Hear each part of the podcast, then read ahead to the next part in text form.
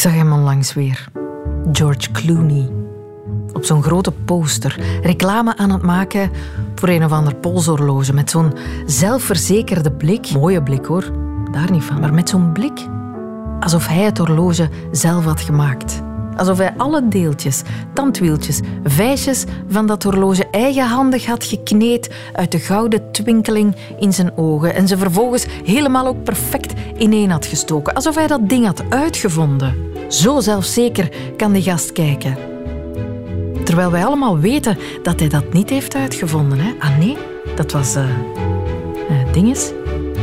Hebben we uh, dinges zeker? Ik ben Sophie Lemaire en dit is een snelle geschiedenis van het polshorloge.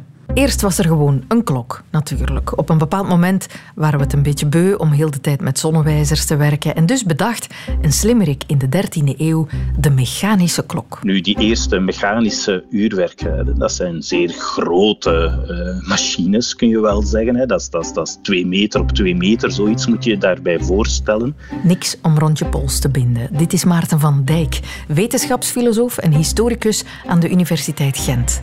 Die eerste klokken waren zo groot omdat daar grote gewichten in zaten en klokken in de betekenis dan van linkklokje, klingelingeling, bim bam. We noemen een uurwerk een klok net omdat de eerste klokken klokten. Door de klokken, als je begrijpt wat ik bedoel. Ja, hè? In het begin waren we daar gelukkig mee, maar na een tijdje dacht men toch dit moet praktischer kunnen en begon men die klokken kleiner en kleiner en kleiner te maken. Dus in de 16e eeuw worden er al wel miniatuurhorloges gemaakt. En, en soms echt heel kleine, die, die, die je in principe perfect als polshorloge zou kunnen dragen. Alleen wordt dat niet de gewoonte. Het duurt tot de 18e eeuw, tot het iets wat ingeburgerd raakt om zelf de tijd in de vorm van een klein horloge, dan nog een zakhorloge, met je mee te dragen. De eerste polshorloges duiken op eind 19e eeuw, maar, zeer opmerkelijk, alleen aan de pols van vrouwen. Dat wordt eigenlijk gezien als een vorm van ja, juwelen. Een, een bijzonder juweel dat, dat op een vrouwelijke manier aan de pols gedragen wordt. Het was een frivoliteit, een accessoire voor de meisjes. Mannen zweren trouw aan het zakhorloge. Maar dat verandert in oorlogstijd. Je hebt twee bataljons en die willen tegelijkertijd een aanval uitvoeren op de vijand en ze gaan hem trachten te verrassen. Ja, dan kan het nuttig zijn om met elkaar heel exact af te spreken. Kijk, op dat moment zetten wij allebei onze aanval in. Ja, dan moet je een klok bij de hand hebben. En langs de andere kant is een zakhorloge dan natuurlijk niet zo handig. Je wilt dat je die tijd kunt zien terwijl je bezig bent met andere activiteiten. En dan komt een polshorloge perfect van pas. Ineens werd het modieuze juweeltje een militair instrument.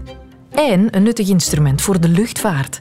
Alberto Santos Dumont was in die tijd een pionier in de luchtvaart. Bouwde allemaal van die coole luchtschepen waarmee hij over gans Parijs vloog en verzuchtte op een dag tegen zijn vriend Louis Cartier, u herkent de naam misschien, dat hij het toch zo moeilijk had om zijn vluchten te timen.